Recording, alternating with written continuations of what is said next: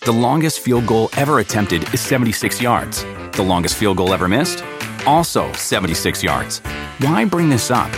Because knowing your limits matters, both when you're kicking a field goal and when you gamble. Betting more than you're comfortable with is like trying a 70 yard field goal. It probably won't go well. So set a limit when you gamble and stick to it. Want more helpful tips like this? Go to keepitfunohio.com for games, quizzes, and lots of ways to keep your gambling from getting out of hand. Looking for a new show to dive into? Well, go to Hulu and see what's new because Hulu has new stuff all the time. Like the full season of FX's epic limited series Shogun, FX's new international spy thriller The Veil, starring Emmy and Golden Globe winner Elisabeth Moss. And don't miss the all new crime series Under the Bridge, inspired by shocking true events and starring Riley Keough and Lily Gladstone. It's all new, and it's streaming now on Hulu.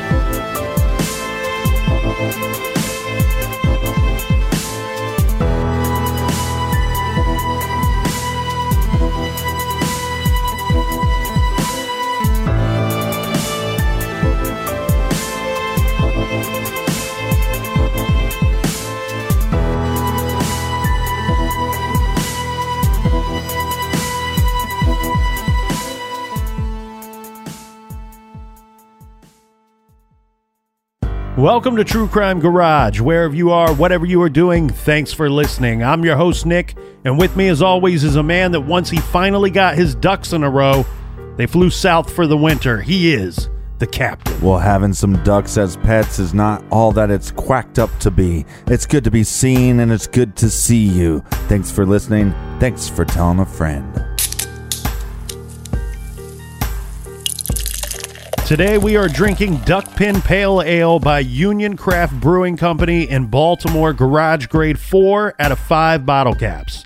This is a generously hopped pale ale brewed with lots of Pacific Northwest and New Zealand hops. And my favorite part, Duckpin has big citrus and tropical fruit aroma. You have aroma. And Duckpin was brought to us by first up we have Amira in Santa Monica, California. Another frisky bugger. We have Bex over in Leeds, UK. Next up we have Berto in Waterford, Michigan. And a big we like your jib to Jess in Oklahoma. And we are sending a long distance cheers to Katie and Isaac in Albuquerque, New Mexico.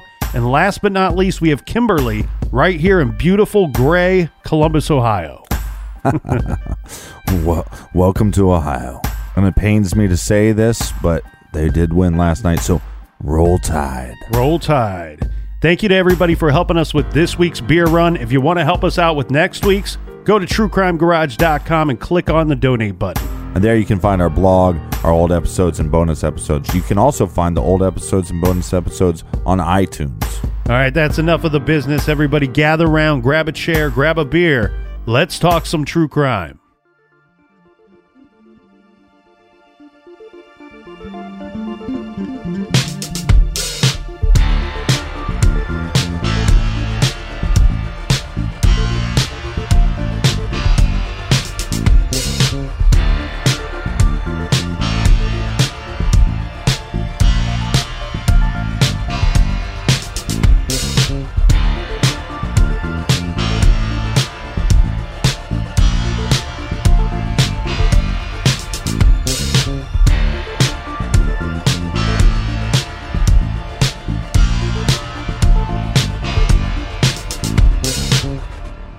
Following is a letter written and sent from a Maryland prison. You are always asking me about my murders. Well, here's one that no one knows about. That's right, pal. I have never told anyone about this murder. I never had to go far to find a victim, for most all truck stops across the U.S. had whores working in and around them.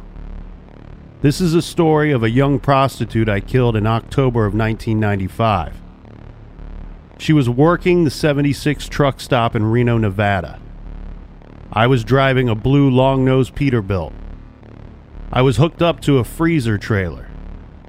That's a trailer with a freezer. I beat and raped that bitch in the sleeper of that truck that night until I grew tired of her. Then I put my hands on her neck and I began squeezing. Her screams of pain slowly dwindled down to mere rasp of agonizing grunts and groans. The sounds she made slowly faded away, never to be heard again. Sweet death had finally come down upon her. Now her body was just a dead carcass, laying in wait for the decomposition to start, the breaking down of cells. I laid there with my arms wrapped around her dead body and slept for about three hours. I woke up to my alarm clock going off at 5:30 a.m. I climbed over her and I got dressed. I throwed a blanket over her. Then I started the truck up. I got out of the truck, locked the door, and headed over to the coffee shop to grab a bite and check the computer for loads heading east. The closest thing I saw available to me that I was looking for was a load of ranch house salad dressing they wanted taken down to Houston, Texas. The company was located over in Sparks, Nevada, which is only about 25 miles north of the truck stop. I decided to accept the job. I grabbed a coffee to go and off to the truck I went. I climbed up into the cab and checked everything out, and off I go. I got to the warehouse in Sparks that had the load, but there was no one there because it was Saturday morning. The sign on the door said they were opened up at 9 a.m., but it was only 7:45 a.m. So I looked around and there wasn't a damn soul in sight. There wasn't nothing around this little business park. So I thought, this would be a perfect place to ditch her off. I dragged her dead ass out of the truck. I grabbed my little army shovel, and off I went to the back of that little warehouse. I found a nice isolated area back there. I buried her in about 45 minutes. This industrial park wasn't very old, so the ground was pretty soft. And that's where she is to this day. It was not for another two bodies later that I would realize what a waste of all that good meat was, only ending up being nothing more than bug and worm food. I have never shed a tear for those I have killed, nor will I down the road. Those sweet, young, drug addicted prostitutes that I killed back in my past were pretty much dead to the world long before I killed them. They were nothing more than walking zombies, looking for a few moments of pleasure from their sick, twisted daily lives of shame. I feel I've done those poor souls a favor. If I feel anything for them, I feel only some jealousy, for their pains are over, and mine will continue as I sit behind these bars until the day I die. I have enclosed my tooth for you. We never met, but now you will always have a part of me with you. You take care. Be safe out there, my best friend. Signed with a thumbprint pressed in blood.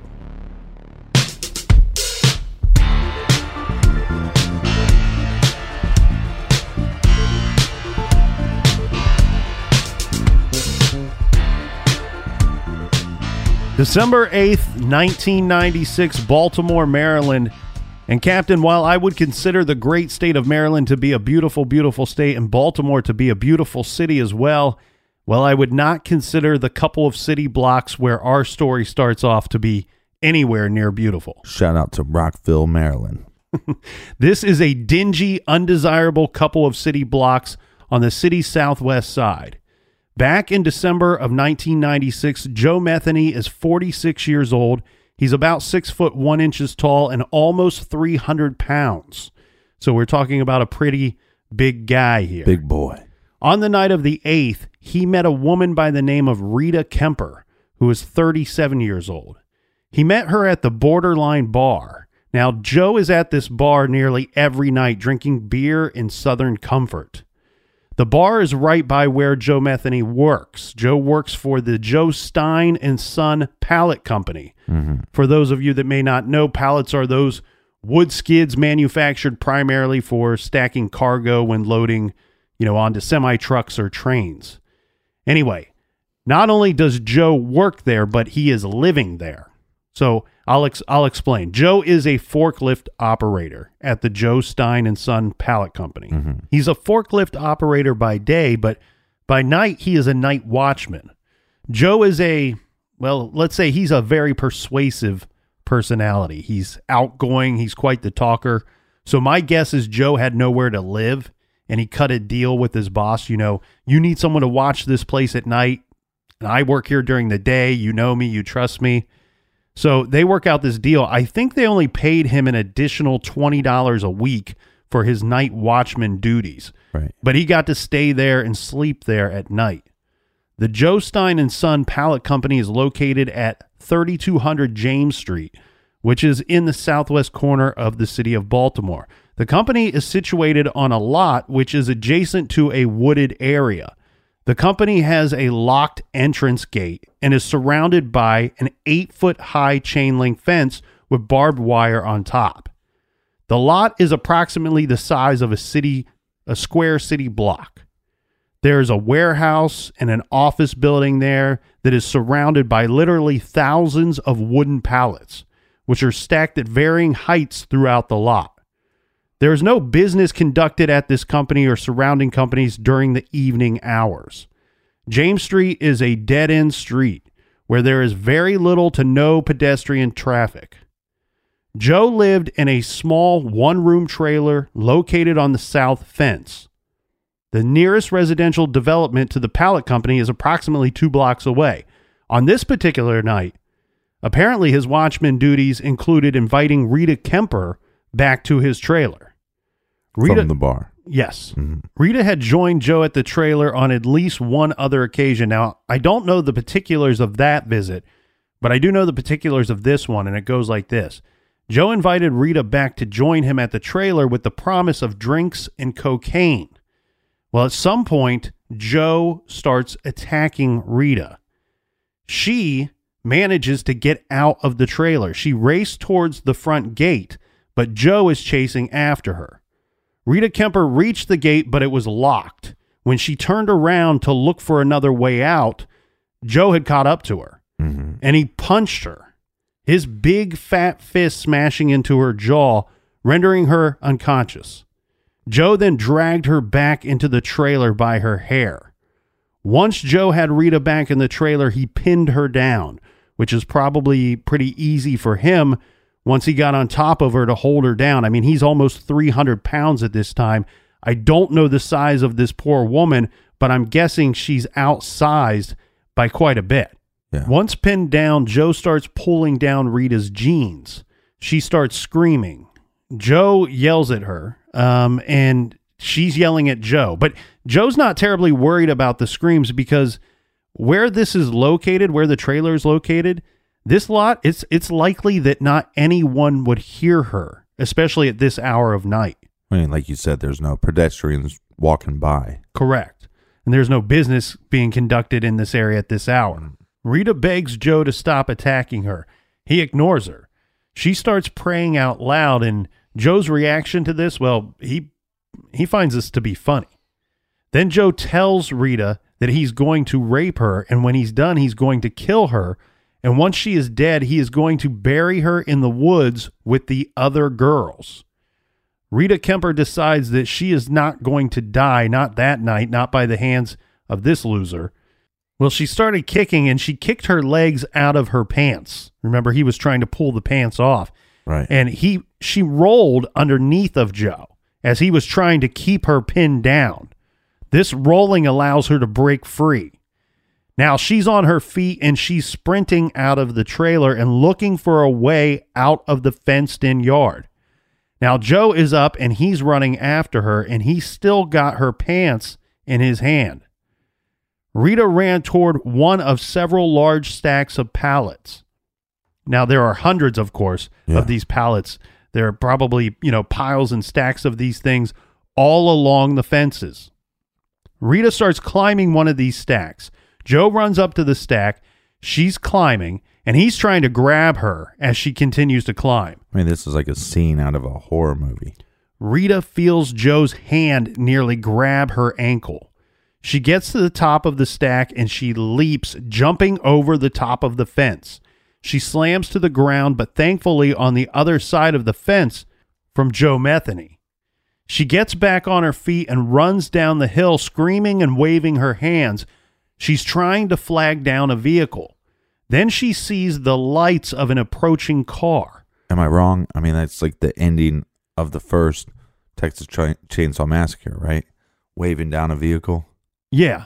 Yeah. Yeah, I mean you have this woman who it seems like if you if you looked in on this area, it would feel like there was nothing around this trailer and nothing around this fenced in pallet yard. Yeah. She's basically trapped with inside that fence, figuring out this masterful way to get out, leaping over the fence. And now she's free, but she's still got this maniac inside the fence trying to get to her. Yeah, and you just wanted a little bananas and blow, and uh, now you're jumping over fences. Well, she's outside the fence. She's trying to flag down a car. She sees a car. This car starts to slow down, and to her surprise, it's a police officer. She tells the officer what had just happened and how she was attacked and how Joe had told her that he was going to rape and kill her. The officer drives up the hill and around to the front of the gate. Joe is inside the fence near the gate, and in his hands, he still has a hold of Rita's pants. The officer orders Joe out and into his car. Joe spent the night in jail, and he was going to be charged with assault, kidnapping, and attempted rape. But the thing here is, though, Captain, they didn't hold him long. He was not going to have to stay in jail for very long to wait for the trial. Right, No. and and and he also knows where his victim, you know, goes to hang out. He knows probably her friends. Maybe knows where she lives. Yeah, and I, I, I'm guessing she won't be returning to the borderline bar anytime soon, Right. especially with him being out. So they, Well, I'm pointing out that the police are not protecting her. right, and they end up releasing him. It's just a day or two after this attack. So when Joe gets out, guess where he is, Captain? Goes to the bar. That's right. He's right back at the borderline bar, sitting on a stool, drinking Southern Comfort and beer, telling jokes. Hmm. Now, not too long after being released from jail, Joe is back at the bar, and on uh, this particular night, he's hanging out with a guy named William Ashbrook Jr.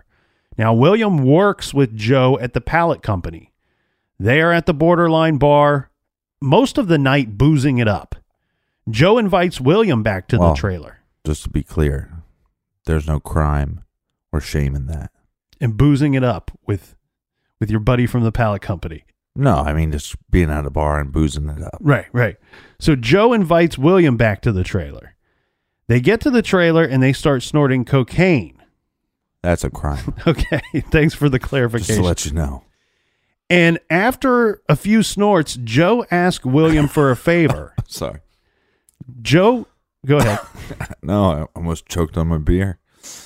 Joe tells William that he needs I think help. it's in the line after a few lines, not after a few snorts. few snorts. We're cha- we're changing the Okay. lingo. After a few snorts, continue. Yeah. Joe asked William William for a favor. He wants help moving a body, and he thinks maybe William would help him with this. Uh, William thinks Joe is messing around with him. He doesn't believe Joe. So Joe then takes William into the woods, and Joe starts pushing away debris and trash. And underneath this debris and trash, sure enough, there is a rotting nude body of a dead woman. William tells Joe that he's going to vomit and that he's not going to help him move the body. yeah. He does offer to go get more cocaine. Yeah, and I, I wonder when he's saying, "Hey, look, I'm going to puke. I can't help you." I wonder what Joe's demeanor was at this time. Was he getting angry at him?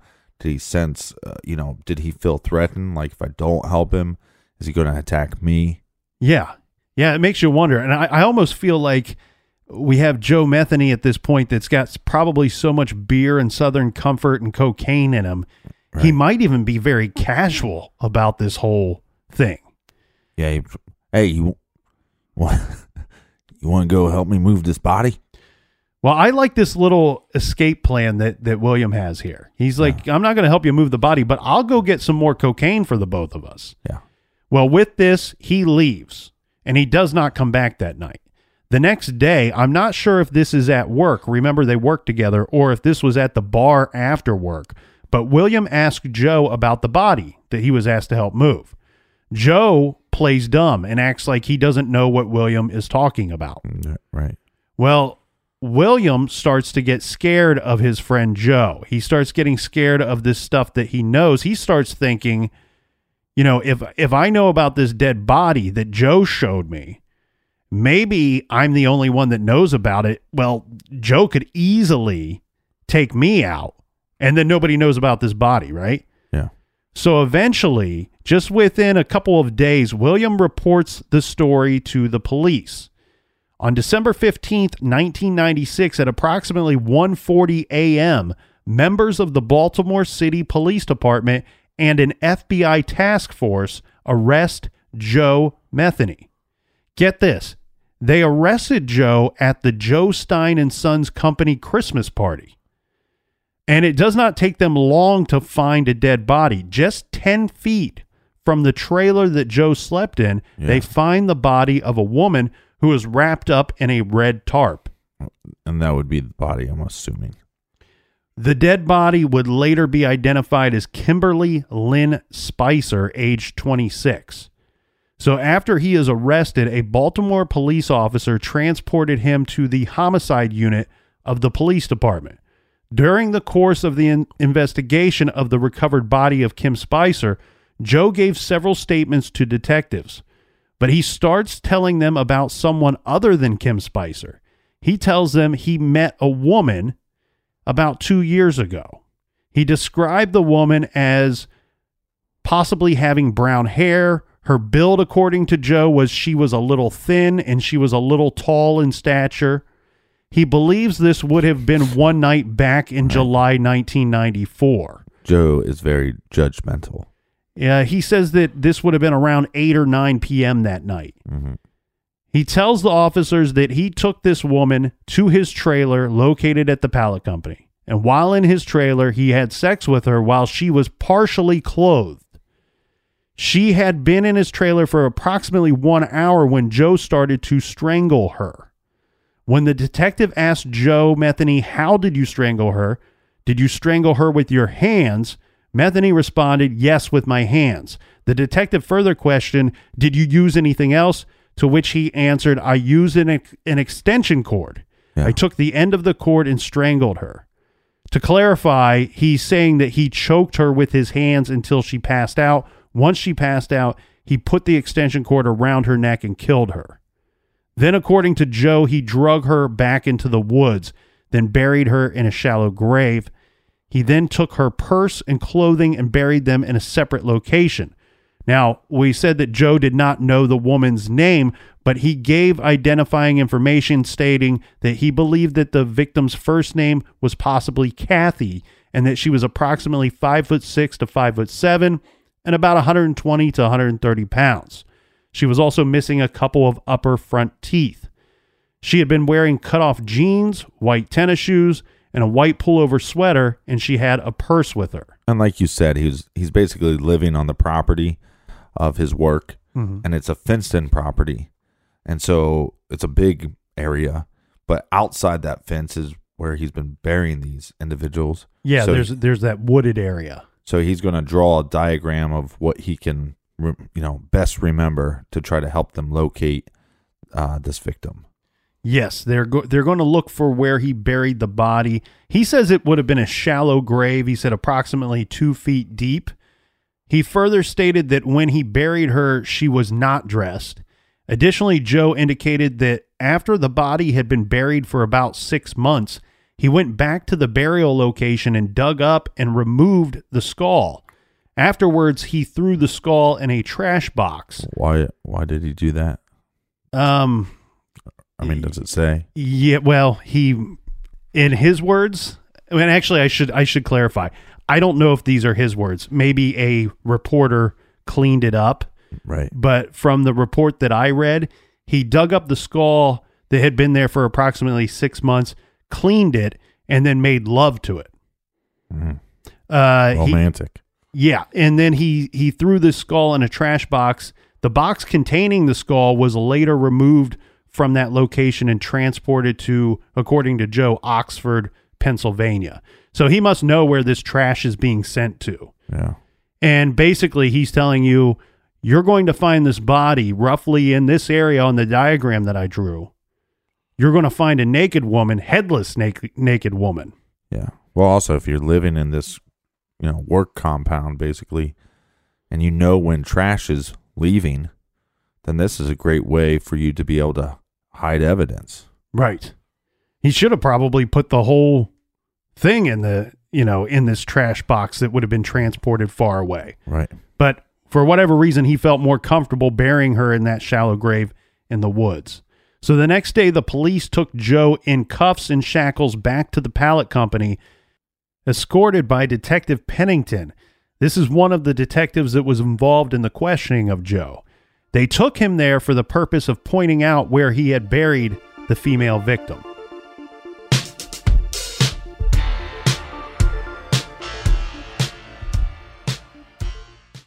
Ready for a new and exciting career challenge? At DHL Supply Chain, you're part of a team committed to creating innovative solutions for some of the biggest brands in the world. We're recognized as a best place to work where people are valued, supported, and respected. DHL Supply Chain is hiring for a wide range of salaried operational and functional roles. Previous experience in logistics is welcome, but not required. All opportunities, no boundaries. DHL Supply Chain. Apply today at joindhl.com. Wayfair's biggest sale of the year is here. It's Wayday. Right now, you can score up to 80% off at Wayfair. Save on sofas and cookware, dining sets and rugs and beds, wall art, bar cards, floor lamps, ceiling fans, home decor, all things outdoor, and way more. All up to 80% off right now. Plus, everything ships free. And flash deals are launching all Wayday long. Don't miss Wayfair's biggest sale of the year. Shop Wayday right now through May 6th at wayfair.com. Wayfair, every style, every home.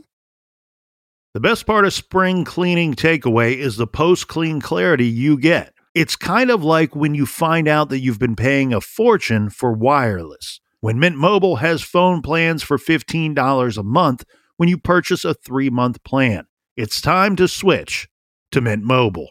All plans come with high speed data and unlimited talk and text delivered on the nation's largest 5G network. Use your own phone with any Mint Mobile plan and bring your phone number along with all of your existing contacts. Ditch overpriced wireless with Mint Mobile's limited time deal and get 3 months of premium wireless service for 15 bucks a month.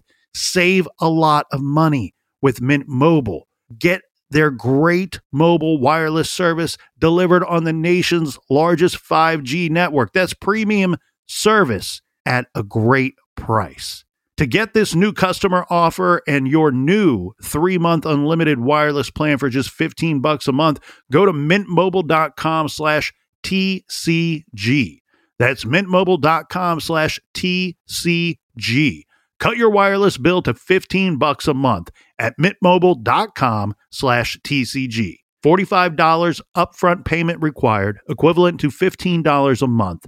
New customers on first three month plan only. Speed slower above 40 gigabytes on unlimited plan. Additional taxes, fees, and restrictions apply. See Mint Mobile for details.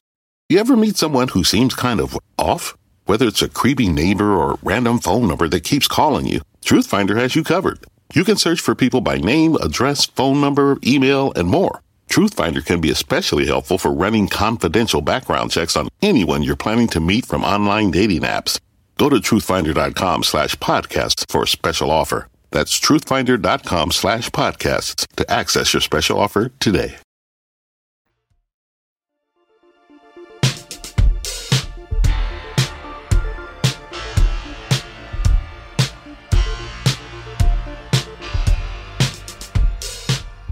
All right. Cheers, mates. So we're talking about Joe Metheny, the killer. Um, not to be confused with like somebody like Pat Metheny. They're they're spelled the same way, but and if you look up some reports, they will say Joe Metheny. Right. but it's actually Joe Metheny. Yeah, we got that from local Baltimore reports. So him being from Baltimore, we're going with that with that pronunciation. So where we left off, Captain, they had returned Joe to the pallet company in hopes of finding this buried female victim that Joe had told the investigators about. Now, on that first day, the search team was unsuccessful in locating the body. Joe could not seem to show them the right spot, and there had been a good deal of rain around that time. So they brought in cadaver dogs to pick up a scent. However, possibly due to all this rain, they were unable to find the location. So, finding nothing, they had to call off the search and then later again get permission to remove Joe from the Baltimore City Detention Center. With permission granted, Detective Pennington again transported Joe back to the Joe Stein and Son Pallet Company to assist locating the body. This time, after some hesitation, Metheny indicated to detectives there's an area approximately just 10 feet from a previous location that he had pointed out to them. Okay, so bring in the excavation team, right? Uh-huh. The team used techniques to carefully unearth the remains, and they were exactly Exactly. in the condition that Joe said that they would be. The doctor at the excavation site noted that the cranium was missing. The skeletal remains were recovered from a very shallow grave and transported to the office of the chief medical examiner, where later, with dental records, the remains were found to be that of Catherine Magaziner. and Catherine would have been 45 at the time of her murder. Yeah, and I know it's a bit confusing, Captain, because we said that the cranium was missing, but remember, the body had been buried for approximately six months. So when Joe dug up the body and took the skull, the lower jaw by this time had already fallen off. Mm-hmm. The lower jaw was located with the rest of the body, and that's what they used to get the dental records. And they're also going to be able to determine that Joe was telling the truth when he said that her death was by strangulation. Yes. And here's a little thing here. Joe was asked why he had killed Kathy. He said that it gave him a sense of power, stating, I don't know, I got a rush out of it. I got high out of it. Yeah. Adding, call it what you want. I had no real excuse other than I like to do it. I don't know how to describe it. So now, Captain, we have this man. We have him. He's locked up. He's been arrested. We found two bodies. He's attacked another woman that got away, thankfully. Yeah.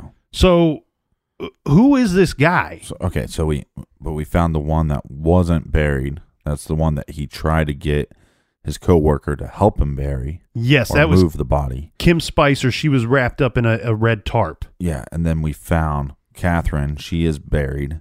buried in that wooded area near the pallet company. Both died of same cause. Uh, believed to be strangulation in both both deaths. Yes, and then we have an attack. on this was the Rita Kemper who was attacked and got away. Now, one thing I do want to point out here, Captain, regarding the cause of death with these two women is that Joe, unfortunately, he he when he attacked these women, he beat them quite a bit as well. Um, so they would have seen injuries on the bodies to indicate that as well. So who is this guy that we have locked up? You know, what can we figure out about his background? Well, we can tell that he's a real piece of shit. Well, Joe was born in Baltimore County, but lived in West Virginia from the ages of two to six. Later, according to Joe, pay attention to that. According to Joe, he was shuffled among foster homes in the Baltimore area. Mm. He completed the eighth grade, but he earned his high school equivalency and studied physics for a year and a half while in the Army, where he was a field artillery soldier from 1973 to 1975. He was honorably discharged. After that, he worked at various jobs, including a shipyard, a liquor distributor, and he was also a long haul truck driver for some time. Metheny spent about 20 years in a world few people ever see. He drifted in and out of Baltimore City's homeless camps, composed of filthy tents and sleeping bags under bridges and over sewer gratings. For a while, he lived in row houses under the Patapsco River Bridge in a homeless community called Tent City. Then later in 1988, he began working at the Joe Stein and Sons company where he lived in the trailer at the pallet company. Now, at the pallet company, Captain, according to his co-workers, Joe Metheny, he made people laugh. They said he would joke about anything. And his bosses at work stated he was a pretty smart guy. He would come up with solutions to problems, stating that if we had a problem, he would be the one that would come up with a way to figure it out. But these same coworkers described a complex personality, many of them saying in one respect he is a gentle giant that they nicknamed Tiny, standing Yeah. more than six feet tall, weighing almost 300 pounds, stating that he loves to draw large cartoon characters and play video games. So he sounds kind of like a big kid. Yeah, but enough with this. Uh, we we call the big guy tiny. Let's come up with some better names than that. that that does happen a lot. But but here's where the complex personality comes into play. They state that he also had a temper and at times had threatened coworkers and also threatened patrons of the bar where he hung out nearly every night playing pool. Does it right? But does it say what kind of threats? Because there's a difference between "Hey man, I'm going to kick your ass" and "Hey man, I'm going to kill you."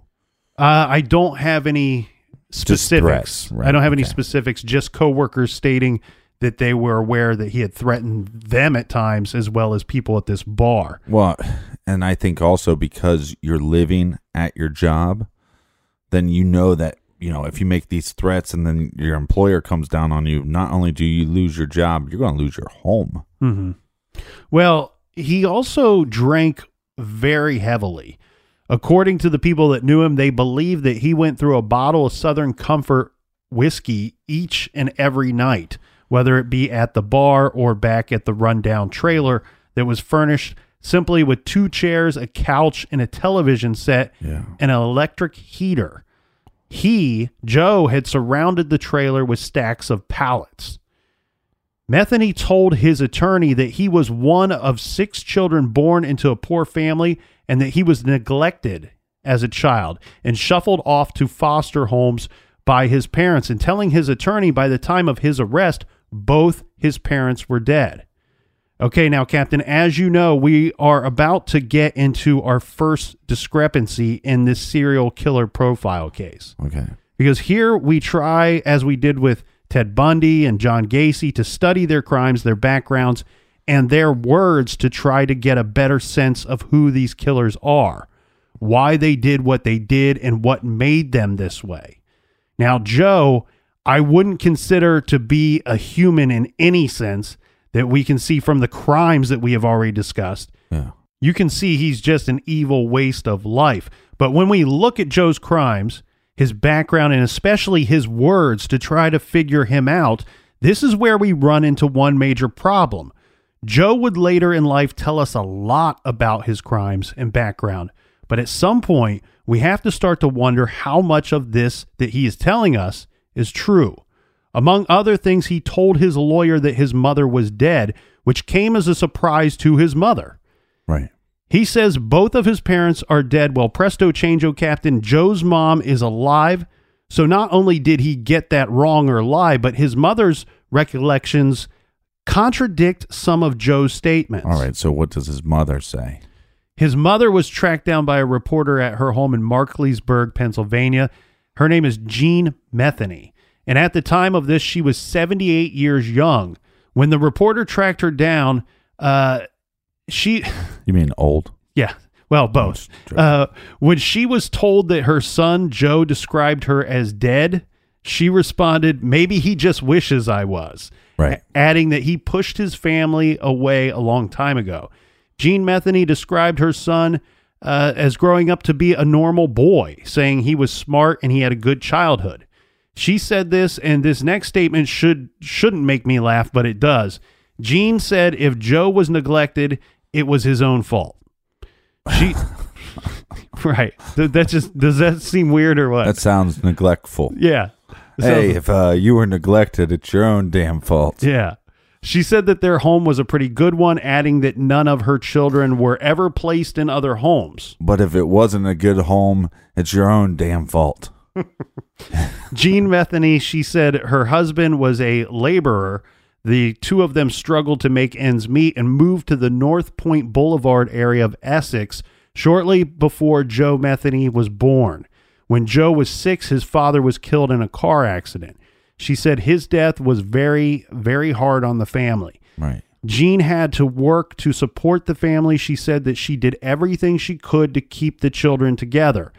And the years after her husband's death, Jean says she worked as a waitress, a barmaid, and as a canteen truck driver who delivered lunches to workers at Sparrows Point Shipyard.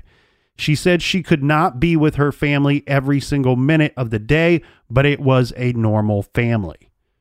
She said, We weren't rich, but we always had something to eat and we always had a roof over our heads. And that becomes a difficult situation because the father at that time, especially in that time period, he probably was the breadwinner. And now she's going to have to take on these jobs. And a lot of times you'd see that the mother would stay at home and raise the, the children while the father can focus on his career. Mm-hmm. And so she might not have built up some of those skills. So she would have to take on jobs like being a waitress or something that wouldn't pay her as much per hour. So she wouldn't be working that normal 40 hour week. She'd be working 60 hours a week. Well, not only that, Captain, I'm guessing that when she mentions that she has, you know, at times she worked as a waitress or a barmaid or the truck driver. Right. I'm also wondering because they have six children and she's a single parent, if at a lot of those times, if she was working more than one of those jobs together. No, that's what I mean. I, I'm a, I'm assuming that she's working anywhere from 60 to 70 hours a week. And that, you know, is that a normal childhood for some people? Yeah, but you know, you have six kids. Then where did they go? Who's watching them? Yeah, and I mean I don't mean to attack Jean here. Not, no, not at Um, all. Not but, at all. But I do question where where I hear her say that she's working all these jobs. It, it seems to me like maybe neglected is not that big of a stretch. Well, no, because in her defense, she's doing everything she can to put food on the table, keep the lights on. So that's not, you know, it's not neglect. You know Right, I mean? right. Maybe that's the wrong word. What what I'm getting at though is we have one parent gone who passed away, I'm just saying that. and we have another that's that may not Yeah. be home hardly ever. and yeah, and we all know how tough it can be to live in a, a single uh, parent home, Mm-hmm. uh, and then especially in this time to have a single mother home. You know, so I applaud her for putting the family on her shoulders and trying to do what she can. She did go on to tell us that she and the family never went on welfare, and she remembers her son Joe as an avid bike rider and an above average student, and adding that he was always polite. Well, if you're scoring at home trying to keep track of Joe's lies or truths, um, so dad dead, yes, check. Mom not dead, no check for Joe. But maybe dead in his mind. Mhm. She did agree that uh, that Joe did serve. You know that Joe spent time serving this great country uh, in our nation's military, and gives some detail stating that when he turned 18 in 1973, Joe entered the army and was stationed in Germany. Where he met a woman that he seemed to be very close to. We don't have any more information on this woman, but she brings him up, her up for some reason. Joe Metheny told his attorney that he served in Vietnam and became addicted to heroin during his tour of duty in the artillery unit. Right. But his mother said that she does not recall him having served in Vietnam. The articles where I found this information stated that the military records for Joseph Metheny were not available when they wrote this. I was unable to confirm if he had actually served in the war um, or if he was just stationed in Germany, like his mother had said. Well, tough thing here though too is, I mean, if if the death of the father was really tough on the family, and then you again you have six kids, and then I mean, is there any truth to the whole foster care thing? That seems to be an item that they cannot agree on. She's stating that she did everything she could to keep the children together, But and that that doesn't they. mean that they did. that's right? true. That's that's why I find her statement strange Right. because she doesn't she doesn't definitively say the kids were always at my house and in my care. Right. She says that she did the best that she could to keep the children together. Right. And so he goes off into the army. Maybe he served, maybe he didn't. Maybe she doesn't know because they weren't that close afterwards. I do think um, she did at some point definitively say that they did not live at any other homes. But it, it seems like a now, mind you, she's 78 when she's giving this interview. Right. Uh, so some of these answers seem a little bit uh, of a roundabout way of getting to them. Now, once he had left her home, this is according to his mother, Joseph seldom called or wrote to his mother. Right. Um, the relationship, she said, eventually disintegrated, and the two didn't speak for about 10 years, stating that he just kept drifting further and further away. And she does agree that Joe at some point developed a drug problem. Um, here's one thing I wonder about, Captain. Uh-huh. If they hadn't spoken so long, and I really wonder about Joe's drug issues. I think I think he was a severe alcoholic and probably very addicted to drugs. Um, Right. and I'm I'm betting that this had gone on for quite some time leading up to the point of his arrest. With his mother being 78 and them not having spoke for so long, do you think where the public would later call Joe a liar for stating that his mother is dead, do you think there's any chance that he may have just thought she was dead? That he didn't keep track w- with her? I mean, you're talking about a guy that he went he woke up in the morning, probably hung over as hell, and went and worked as a forklift operator and then went straight to the bar every night after work where he got wasted drunk Right. And would do drugs if he could get his hands on them and then wake up and repeat the same thing the next day. We're not talking about somebody that's keeping tabs on family members or or or living any kind of normal life. Well, no contact for 10 years. So maybe at some point he's either just assuming or uh, like I said, I think more of that is psychologically that she's dead to me. Let's yeah. Yeah, I agree with that. And and I obviously he has some issues with women. Well, let's get to the trials regarding the charges that Joe is facing. He was first charged with the attack on Rita Kemper. We'll call her the one that got away. This won't be a very tough trial, though. It shouldn't be at all. I mean, we have a living witness slash victim, and she ran directly from the attack and fled into the arms of a police officer. Yeah. So we have her testimony and we have the police officer's testimony as well regarding the victim, the arrest, and any evidence found in both. So that's an easy case. Joe gets 50 years, and that seems good. That feels good, right, Captain? He gets 50 years for the attack. For the attack on Rita Kemper on the on the the woman that thankfully got away from him. Yeah. The thing here is when I was when I was writing down this sentence that he got sentenced to 50 years, something immediately popped in my head and I have to bring this up with you cuz I know you're you're a fan. I recently read one of Robert Kessler's, I'm sorry, Robert Ressler's books. Uh-huh. Uh, I was inspired to do so because of the the show Mind Hunter on Netflix. Yeah. You and I both loved the Mind Hunter. Yeah, I, I didn't love it at first. I, I think it was like the f- first episode. I, I thought the main character was, I was like, yeah, I'm not really into this guy. By the second episode, I'm not a huge car guy, even though I own a garage.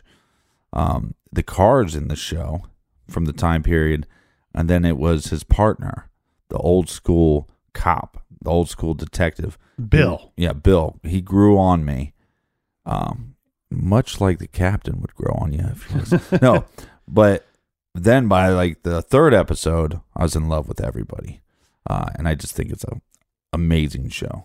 the first i'm getting a little off track here but Sorry. the, the first uh, episode opens up with that hostage scene where the the hostage taker ends up blowing his own head off and that Hey, i was hooked right then Hey, spoiler. spoiler it's it's a season long thing that's like the first 10 minutes Yeah, of the hey spoiler. okay so here's Send hate mail. To here's the Nick deal. I was reading- truecrimegarage.com. i was reading a book by robert ressler Okay. And the reason why I did this is I'm not certain. I'm not 100% certain, but you had mentioned the older agent, Bill, Right. who eventually recruits Holden to the BSU, right?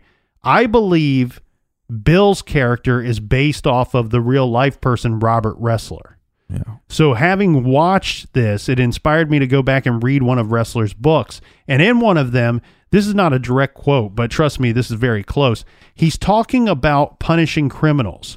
And of course, throughout his career, he has faced and been involved in conviction in the conviction process of probably the absolute worst people that you can imagine. Yeah. He says in his book, unfortunately, we live in a time where the sentence of death doesn't always mean death. Life doesn't always mean life, and 25 years can mean 12 or even six. Yeah. So just keeping that in mind, I think is important here because I I'm quick too to go, well, we're taking a man that's in his 40s and we're giving him 50 years in prison and that's the same as locking him up and throwing away the key when in reality it's absolutely not. So it's very important that we have these other two trials for Joseph Metheny to face justice for the murders of these other two women.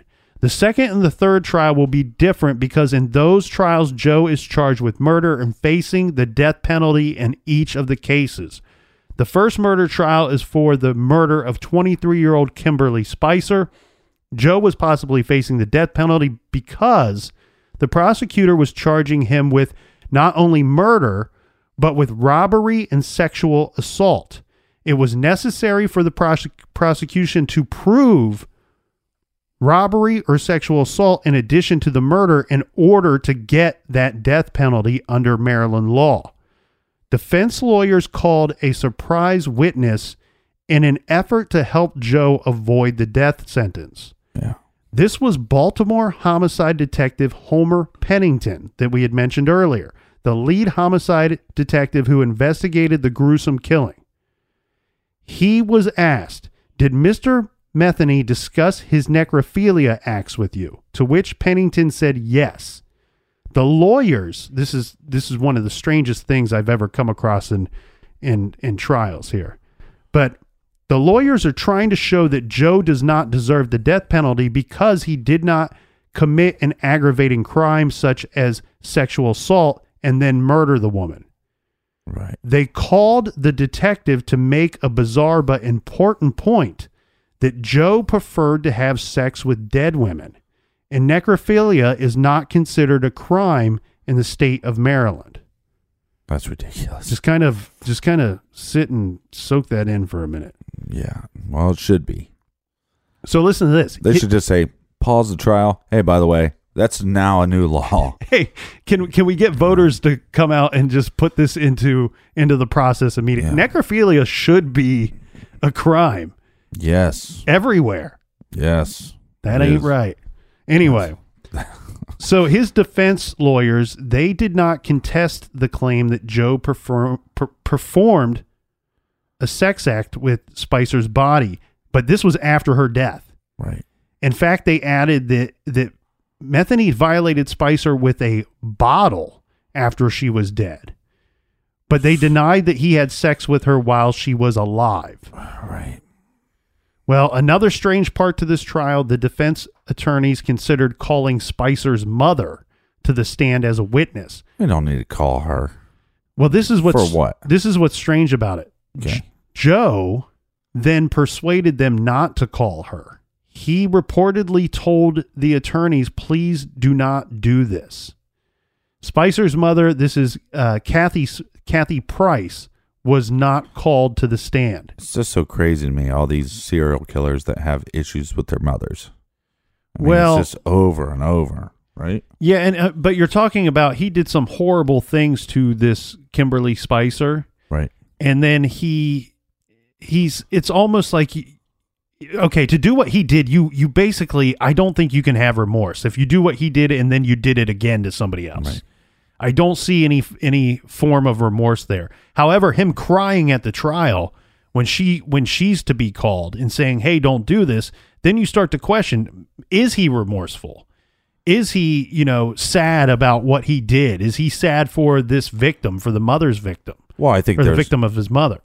I'm not saying that right at all. it's a mother of a mother. I'm, I'm trying to say the the victim's mother that maybe he felt bad for the victim's mother. I, go ahead. Right. But I possibly, but uh also with the whole situation with his mother, you know, he seems like somebody that's stuck in his past and maybe by that bringing being brought up to that forefront that maybe he this is going to sound weird, but maybe on some way psychologically he's reverted back to a time where he wasn't this crazy piece of shit. You know what I mean? back in a time where maybe he was a sweet child. You know what I mean? Um, Yeah, and that kind of goes. You know, a lot. There's a lot of arguments. Are killers born? You know, or they or are they made? and it's probably just more selfish than wanting to spare uh, Kimberly Spicer's mother the agony of going on the stand. It's probably more selfish in just that it bothered him, that it made him upset, and he's saying, "Hey, don't do this." Right, right. Now, I, I did make a, I misspoke earlier, Captain. Kimberly Spicer was stabbed 26 times. That was the cause of her death. Joe was found guilty of first degree murder in her horrific murder. Right. But he was spared the death penalty by the judge, who ruled that Joe did not rob or sexually assault the woman before he killed her. Now, a day after escaping the death penalty, Joseph was sentenced to spend the rest of his life in prison without the possibility of parole. After the trial, Kim Spicer's mother said to reporters, I'd like to ask him why he killed Kim Right. but stating that we will never really know. He's just a killer, and some people, there is just evil. Yeah. But did she ever ask him? I don't think she ever had a conversation with with Joe uh, outside of the courtroom. Well, and he also liked to write people, so I don't, you know. But that would be a sign of remorse to write a letter to the victim's mother. I just don't think he has that in him. The second murder trial took place about five months later, and again, Joe was facing the death penalty. This time, he is accused of killing uh, Kathy Magaziner, who was decapit. Her decapitated body was found on the grounds of Joe Stein and Son Pallet Company. But Now- she was she was also decapitated post mortem. Yes.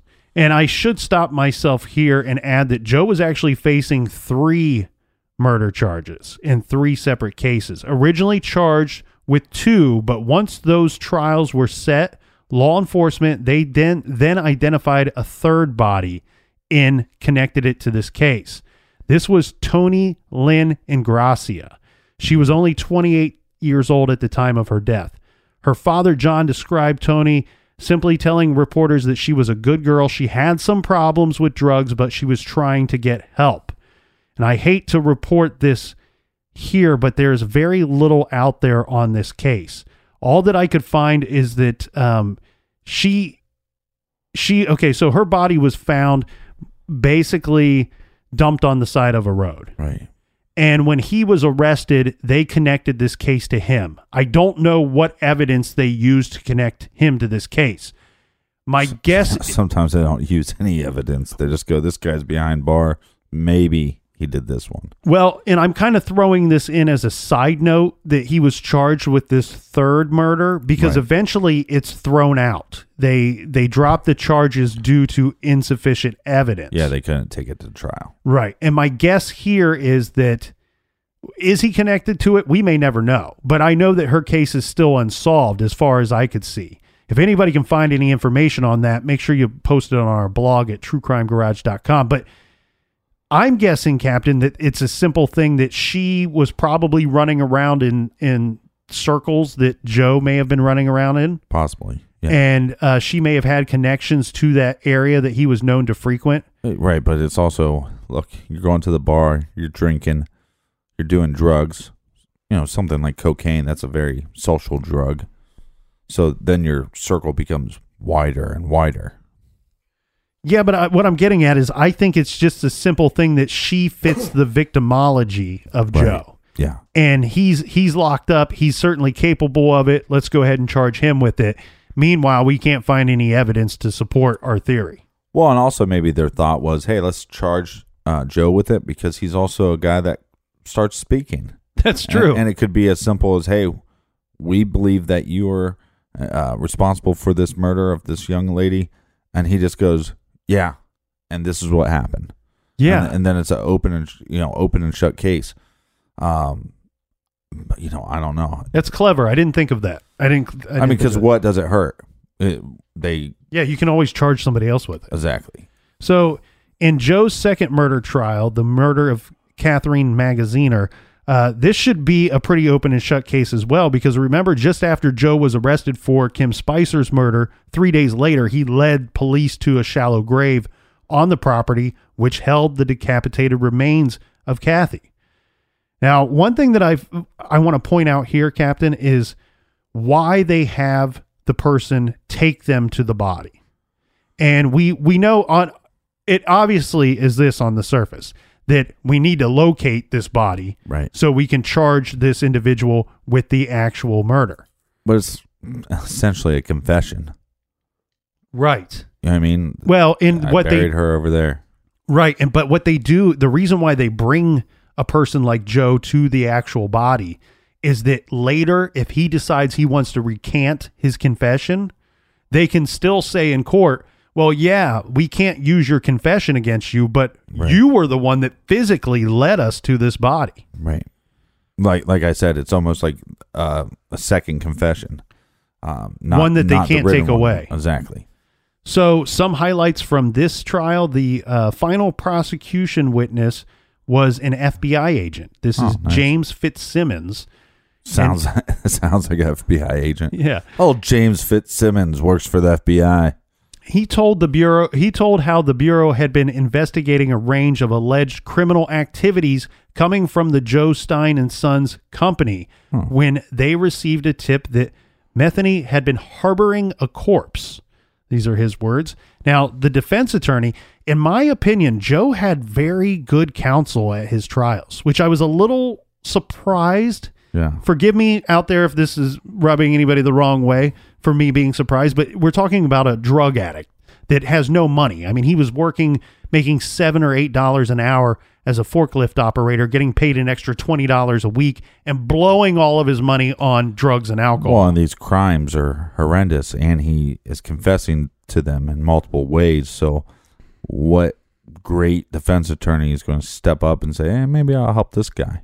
and if- And, and these are cases that you're going to lose. You know you're going to lose them. yes, and but from his attorney's actions. I, I'm just saying I'm giving it a grade A. I think that he had good representation. He had and- better representation than like Adnan Syed. And well, and like you said, these are losing cases. So your whole your whole battleground here is to make sure he doesn't get killed. He doesn't get the death penalty. Right. So That's probably why they jumped on board. It was probably somebody that is against the death penalty that's true. and should not be in our legal system. And they said, hey, you know what? I'm going to step up and I'm going to defend that principle, not Right. defend this monster, but I'm just going to try to get it, you know, where he doesn't get the death penalty. His attorney's name was Margaret Mead. Um, you know, if I, if I'm giving her a grade A, I should at least mention her name. Uh, one thing she did during the course of the trial was she questioned uh, the FBI agent about payments that the FBI made to the owner's son of the pallet company. Huh. Uh, yeah, and they also made payments to this William Ashbrook. Remember, he was the guy that had called, eh, had told police, this guy asked me to help move a body for him. Right. Okay, so it goes like this.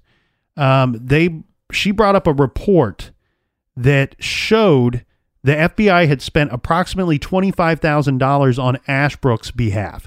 This was they paid him to go to a drug rehabilitation program. They paid for well, they didn't pay him to go there. They paid right, for the right, right. program itself, and they covered his rent uh, for some time while he went into hiding as co- a cooperating witness. The FBI also reimbursed the owner of a house where Ashbrook had once stayed, and the owner accused him of stealing tools valued at $5,000. I, I don't fault them for doing that. I mean, because at the end of the day, they're getting evidence, but they're also not just handing this guy money.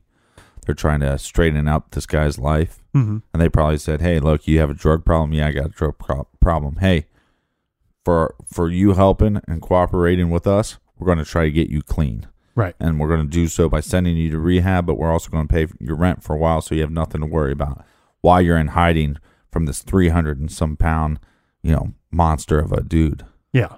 The FBI also spent about $94,000 to relocate Joe Stein Jr. and his family after he began cooperating with the investigation. Well, that's a little excessive. I think that um yeah, so they're kind of they're kind of protecting these people from a guy that's locked up. Um Yeah. I, I'm not saying that's wrong. I'm just pointing out something that I found interesting in the trial. I guess the the attorney was possibly trying to imply that they paid these two in some form to testify against her client.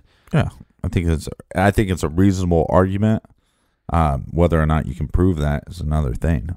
I think it's fair to bring it up at the course of the trial. Yeah. Counsel also was asking the jury to spare the death penalty because Joe was addicted to drugs and that the slayings occurred while he was under the influence of heroin, cocaine, or alcohol, and pointing out that Joe has a good deal of remorse for what he has done.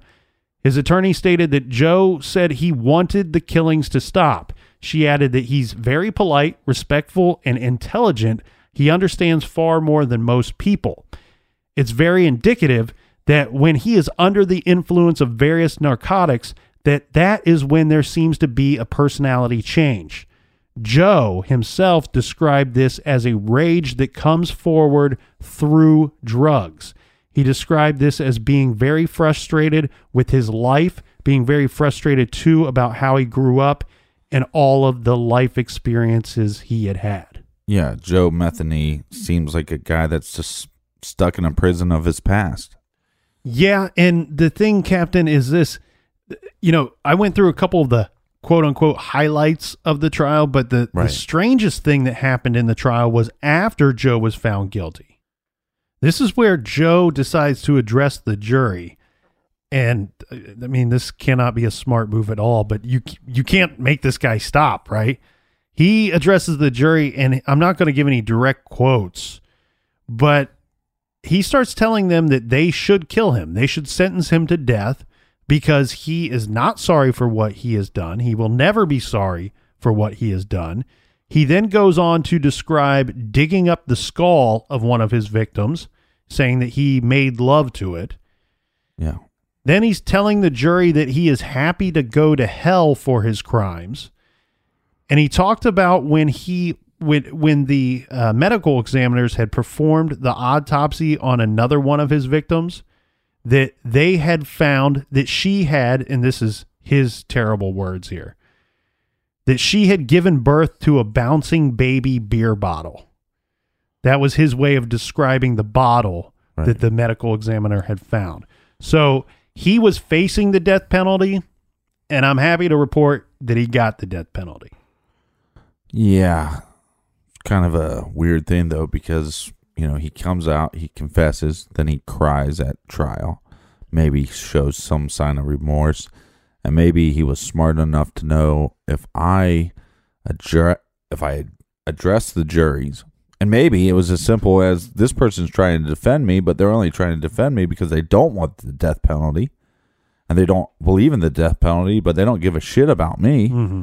And you know, well, I hate women, so fuck her too. You know what I mean? And I'm I'm going to throw this whole trial, right? That's Well- possible. Or he's saying I have to live with myself, and I'm such a gigantic pile of dog manure that I don't want to live anymore. So I'm going to say these horrible things, whether or not he- you know. That's just for somebody to decide. You know, does he believe in what he's saying, or does he not? It's possibly a, a suicide wish from him. I could see that with the depressing statements that he's made over the years. Um, one thing though I question is everyone that describes Joe, they describe him as a smart and, and intelligent man. Right. Here's what I wonder, Captain. Having already received 50 years for kidnapping and then a life without the possibility of parole sentence in the first murder trial. So, and then they add that. Now he's facing the death penalty again, and he's been convicted, but but not sentenced.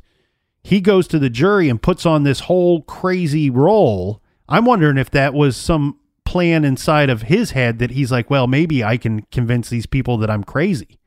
That during the course of this trial, I'm going to show that I'm remorseful. I'm going to have my attorney point out that I'm remorseful, that I was addicted to drugs and the drugs caused me to kill people.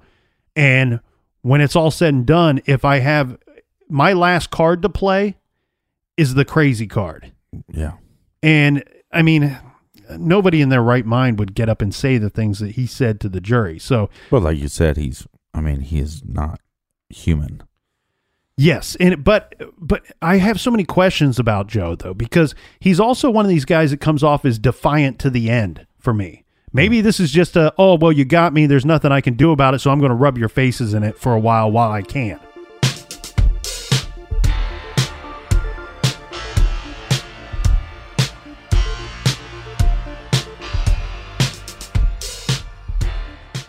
Until tomorrow, be good, be kind, and don't litter.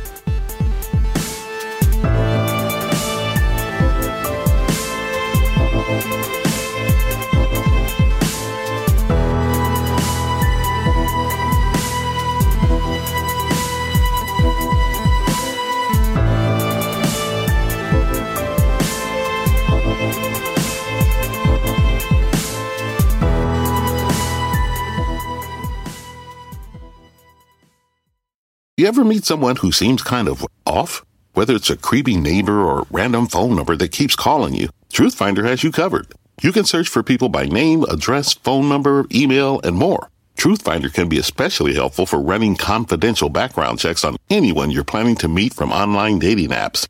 Go to truthfinder.com slash podcasts for a special offer. That's truthfinder.com slash podcasts to access your special offer today.